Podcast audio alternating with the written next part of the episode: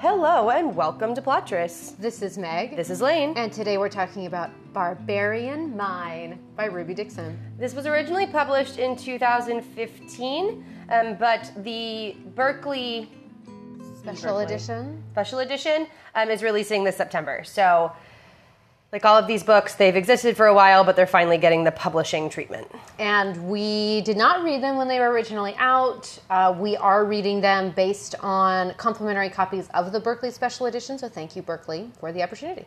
Yeah. Alrighty, so you guys know the shtick with these right now by now, so we'll just dump it into the book jacket. The Ice Planet has given me a second lease on life, so I'm thrilled to be here. Sure, there's no cheeseburgers, but I'm healthy and ready to be a productive member of the small tribe. What I didn't anticipate that there'd be a savage stranger waiting nearby, watching me. And when he takes me captive, the unthinkable happens. I resonate to him. Resonance means mating and children. But I don't know if this guy's ever been around anyone before. He's truly a barbarian in all ways, right down to clubbing me over the head and claiming me as his own. So why is it that I crave his touch and hunger for more? Bitch, you know why. It's the khui or whatever. It's the resonance! Yeah. Well, we wrote 22 word summaries. Actually, before we do our summaries, you know what? I actually kind of love her her book jackets because they're perfect. Yes. So- They're written in the exact same tone as the rest of the book. Uh, um, yeah, she does a great job summarizing things. I, I think it does help that these books are not the most plot heavy. so it's it's maybe a little easier to capture the essence of the book. Yeah. With just a few words, but it doesn't take away from her pithiness. Right. I I think it works. I think they work really well. So that is actually why I'm moving on right away to our summaries because I do not have any like honestly zero criticism of her book jackets. Never. Yep. But that said, this book, but we're on what book 5 mm-hmm. of the Barbarian Alien series. Maybe four? Four or five. Kira, Liz, Georgie. And now we're on Harlow. Oh, so now four. Okay. Yeah. So there, there's very little new at this point. There's a lot of redundancy here, especially to Georgie's book. Well, yeah. The thing is, so I know you didn't read her author's note, did you? No. I, I read her author's note. I'll talk about it afterwards, but it, it is very interesting that you say that because it's like, I mean, we've talked about this before, right? About how once you get used to one thing, you have to double down and make it even worse. Yes. That I mean, that's what she is doing in this book, right. right? That like hedonic treadmill or whatever, but not sex. Yes. I mean, the hedonic treadmill can be anything. It doesn't have to be sex. So So the hedonism implied. Okay. yeah, so it's this. It's perfect. Yeah, so hedonic treadmill here. Alrighty, so our random number is 22 this episode. So, Meg, take it away. All right. How much more barbarous can an ice planet barbarian get? No language, no sex ed, but some survival skills and a big stick. And that's not a euphemism. It's also a euphemism. Get as many double entendres as you can. Because he's got his fur too. yep. My summary Stockholm syndrome. Nope, start over. Stockholm situation where she's got secret cancer and he's been a feral child, so they become a solitary tribe, tribe until she's pregnant. Yeah, that's it. That's it. That's the whole book That's in whole book. 22 words. Like is. it is It is a book. The tropes, as always, like there are always the same tropes in these books. They are fated mates. I think that's one of the things that frustrates me the most about the series, and one of the few things that like I can't just hand wave away. Yep.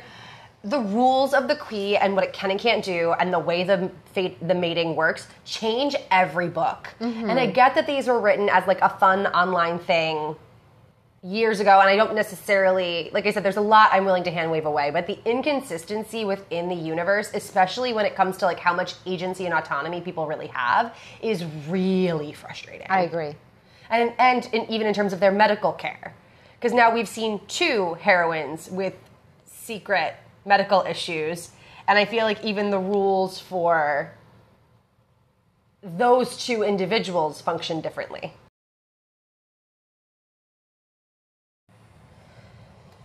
So, yeah, I feel like the, the biggest weakness of this series so far has been the inconsistency within the universe about what the Queen does, both as a fated mates tool and Yeah. as a like healthcare item. Healthcare item, yes. yeah, you know, spend your FSA on it. Yes. Um, there is what finding lost. Is this really the second time? Oh no, we're not talking about repeat tropes. Yes. So he's a he's a what are they called? Sa-khui. He's Yes. a big blue barbarian alien dude who's living on his own. Of course, he has to be related to somebody back Right. in the tribe. And oh, who in book two had a long lost brother Yeah. who he thought was dead? Yeah. Uh, so that's good. See. Oh, he's got to trust his enemies. Yeah, so when it's like it gets into her comfort. Mm-hmm. Um, Harlow has a really tough pregnancy, so he needs to rely on the people he's been taught are the enemy in order to save her. Which also then gets into some her comfort stuff. Yeah. Is that it? Virgin Hero? Oh, yes. oh, my God, yeah. So I've talked about how I have called another Virgin Hero the most Virgin Hero of all Virgin Heroes, but actually, I have to say, Rukh is the most Virgin of all Virgin Heroes, and we will get into it, Yeah. but he actually is. Yeah, due to the fact that he was a feral child with no community, he doesn't even understand how his own dick works. Right. And he doesn't understand what's appropriate in public. And one of the lowest moments of the book for me came on page four Yeah. when he starts jerking off while watching her, like, recover from her head wound that he gave her, thinking of his dad. He's like, I wish dad was here to teach me about these things. Well, he's just casually masturbating. Right. And I was like, oh my God, like, this is actually upsetting. Oh my gosh, that didn't actually even strike me. That's like how desensitized I have become. That's why you need the hedonic treadmill. Yes. Okay. So you said your biggest issue was the inconsistency with like how the khui works. Yes. For me, I actually think my biggest issue is that on the one hand, they're supposed to be over the top fun, just like kind of crazy, like wild and crazy Star Trek, where they're just getting it on with each other. Where the central premise was abduction for sex slavery, but sure. Well, that's the issue. Is that on the one hand, it's supposed to be like this kind of like wacky but fun, like sex world where oh, I'm resonating. Guess we better fuck and have a baby. But then there's also all the serious shit. So where like people get raped, people commit suicide. In this book, she has this horrible pregnancy. Cancer. Well, right. I mean, she had cancer, but she's that it got cured. But so, then it sort of didn't. yeah, because the queen was fighting the It's like cancer. she's got permanent cancer that the Q is like every day wiping for her system. the Q. What the the the Q? We gotta talk about the Q. Um, sorry. Um, the the khui is constantly like wiping out from her brain every day, which is like not how cancer works. Yeah, but so for me, that's that's the thing. It's like, and it, this is actually, as I was writing my notes, I realized that this is actually the same exact issue that I identify for myself, even with like Tessa Dare books. Yeah. Tessa Dare, t- because Tessa Dare books are the same thing. Like they're over the top, like really funny, really hilarious situations, and then she will often weave in something that's like very serious and very intense. But I think Tessa Dare has had a wide range of successes. Yes. That. There are some books that she has managed to weave in screwball comedy with very serious issues extremely well. that I absolutely love and, and are my favorite of the series in certain cases, yes. Right. Here, I, you're right. I don't think there's one that's quite succeeded in marrying those two things. I I think the best that can be said is there are some where the trauma is enough about other characters or behind the surface or just central to the setup that you can sort of hand wave it away. Um, but anyway, so that's it. So, like, yeah, am I supposed to actually believe she fell in love with the guy who bunked over the head, or am I supposed to think it's funny? Yeah. It- I don't know. all of this is a little. This whole series is a little Stockholm syndrome, right? Oh, because like everything. they're all stuck on this planet and they don't have control over who they fuck because of this like magic worm in their heart.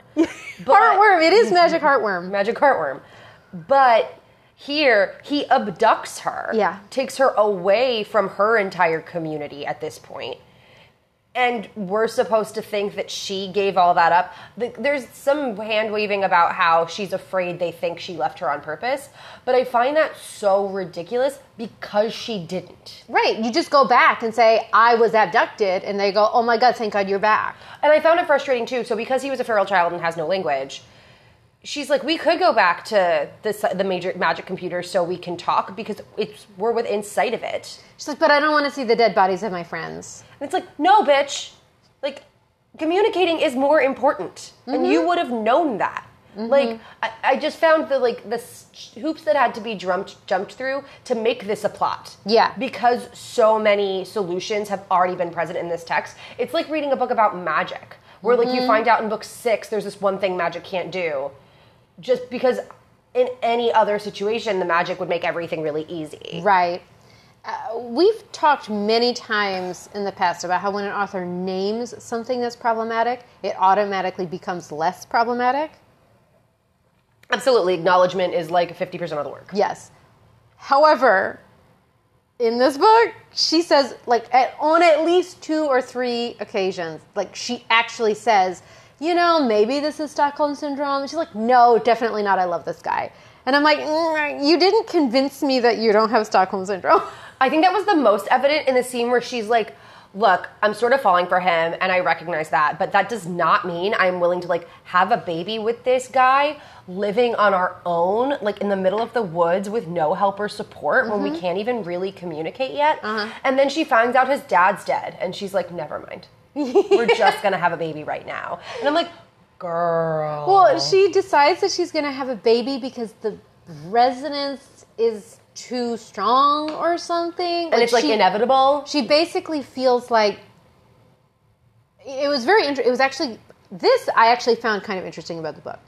So she decides that they are to actually fuck and like produce a baby because that's what resonance does. Basically, resonance means you go into heat.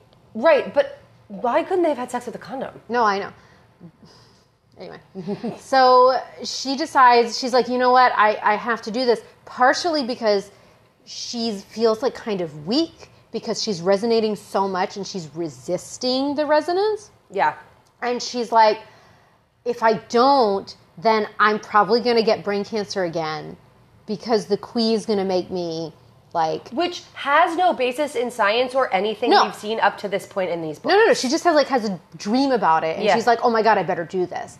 But then the thing that actually hurts, make, makes the brain cancer come back, is the fact that she has baby in Yeah. her tummy. Yes. And I was like, "Oh, that was dramatic irony."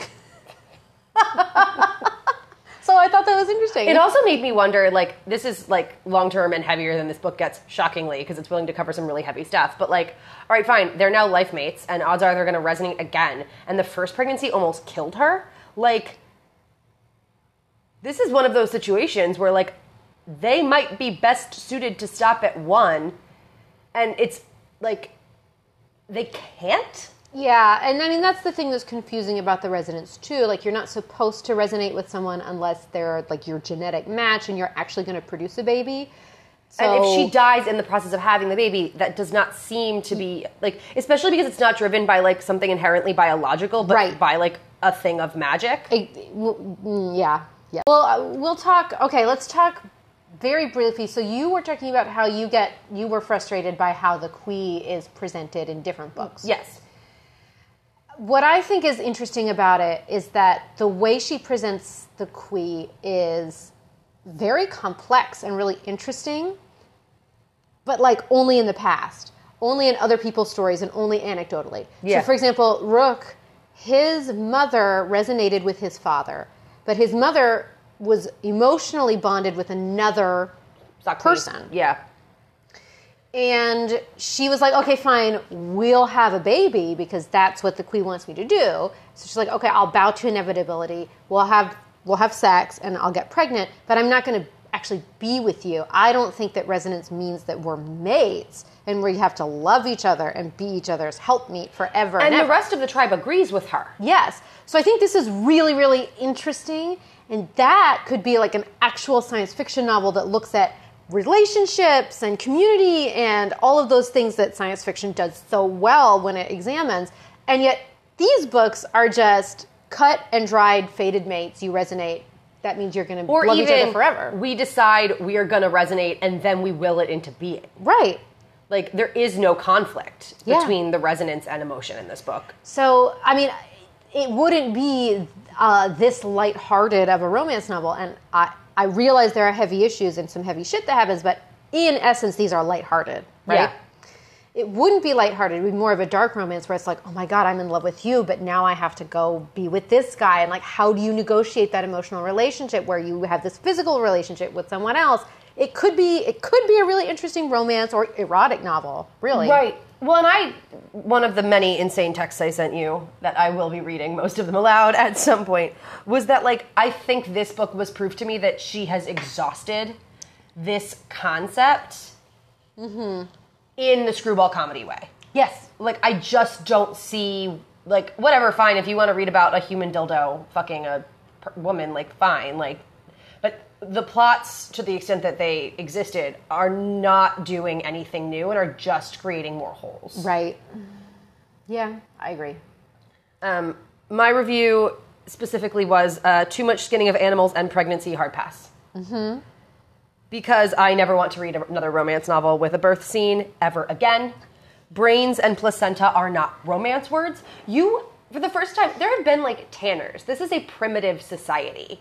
This is the first book where you have a character in detail narrating the tanning process She's like, get me some brains. because I have to. Oh my god, I like got nauseous a couple of times, and and they are both fucking filthy, and the like the author tries to like make bathing before major sex moments a thing to her credit.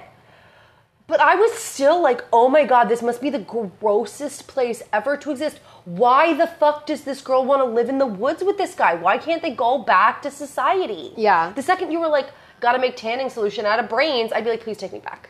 The okay, the grossest moment for me, I guess, I don't even. This can't be a spoiler, right? Anyway, the grossest moment for me is they're resonating. They like start making out, and she's like, "Oh my god, he's so hot." She doesn't want to have sex yet, but she's like, "I, I really need to come." So she lets him finger her, and then he goes to like lick his fingers, and she stops him because his fingers are so dirty. And I was like, no, no, your fingers, his fingers were inside you. You had to stop him before he did that. Yeah. That was what you had to stop. Yeah. It, I was, mm, I normally can like ignore the dirt. I know it's really important for Lane, but I normally don't have that much of an issue with it. But when she, that's what she points out, I was like, no, no, I can't ignore it if you are going to point it out. I can't. I like, That was the moment for me that I was like, no, no, no. this is really distressing. it was so horrible. So, um, I think this was Ruby Dixon's attempt at like slow burn progressive like sexual encounters in that like she does not want to get pregnant so they are mm-hmm. doing stuff that is not penetrative sex for mm-hmm. longer than i think any of the other books did. Yeah. and it it just was which usually i would find sexy like a mm-hmm. getting to know you period Like, Absolutely. they it hypothetically had a longer courtship than any other like couples in this series so far. And yet because it was so disgusting and she was his captive it made it like oh this could have been a really good thing and instead i'm just really viscerally upset by a lot of it Mm-hmm. yeah. Um, other content warnings besides the brains, the placenta, the the pregnancy, the disgusting sex. this whole book is just a content warning The whole book is kind of gross. It's kind of it's it's a it's a content warning for just like gr- grossness. Yeah. Yeah. Yeah. Yeah. It, and in fact, I think we actually kind of covered the sexiness. There's so here's what I will say about the sexiness in this book. I didn't find it sexy. This book leans a lot harder into the pregnancy sex. Yeah, yeah. Than a lot of the other ones did. And they're so hot for each other that she's like fucking while she's dying. and I was like, this takes it a little far. Like she's regularly like passing out. But you're like, gotta do it from behind then. Like, I, sir, I don't think your priorities are where they should be. But if she's into it, I guess that's fine. Yeah, I mean, if I, I, I think, I think that I am, I have reached the place on the hedonic treadmill where this is not sexy anymore, just because he has a spur, right? Right. Okay, so I did not find this very sexy. It's explicit. Like it's con- It's, very explicit. It's very consistent with the rest of the series. If you're enjoying the sex in the series and are down to read half a book about pregnancy and postnatal sex, Yeah. here you go. Yeah. But I agree. I'm like I'm so a nerd to everything that happened here that all that's registering for me is the stuff I found gross and upsetting. Yeah, I mean, and so her author's note was really it was interesting. It was funny because she actually did talk about a lot of the things that we talked about today, which was okay. So I at this point she's like, oh, I can go further in the series. I think she had basically said, okay, I've got three characters that I know about. This was the first like sort of offshoot of the first the primary mm-hmm. the the tri the triune triad Sure. the first three. And so she's like, hmm, what can I do? And she's like, I'll make him.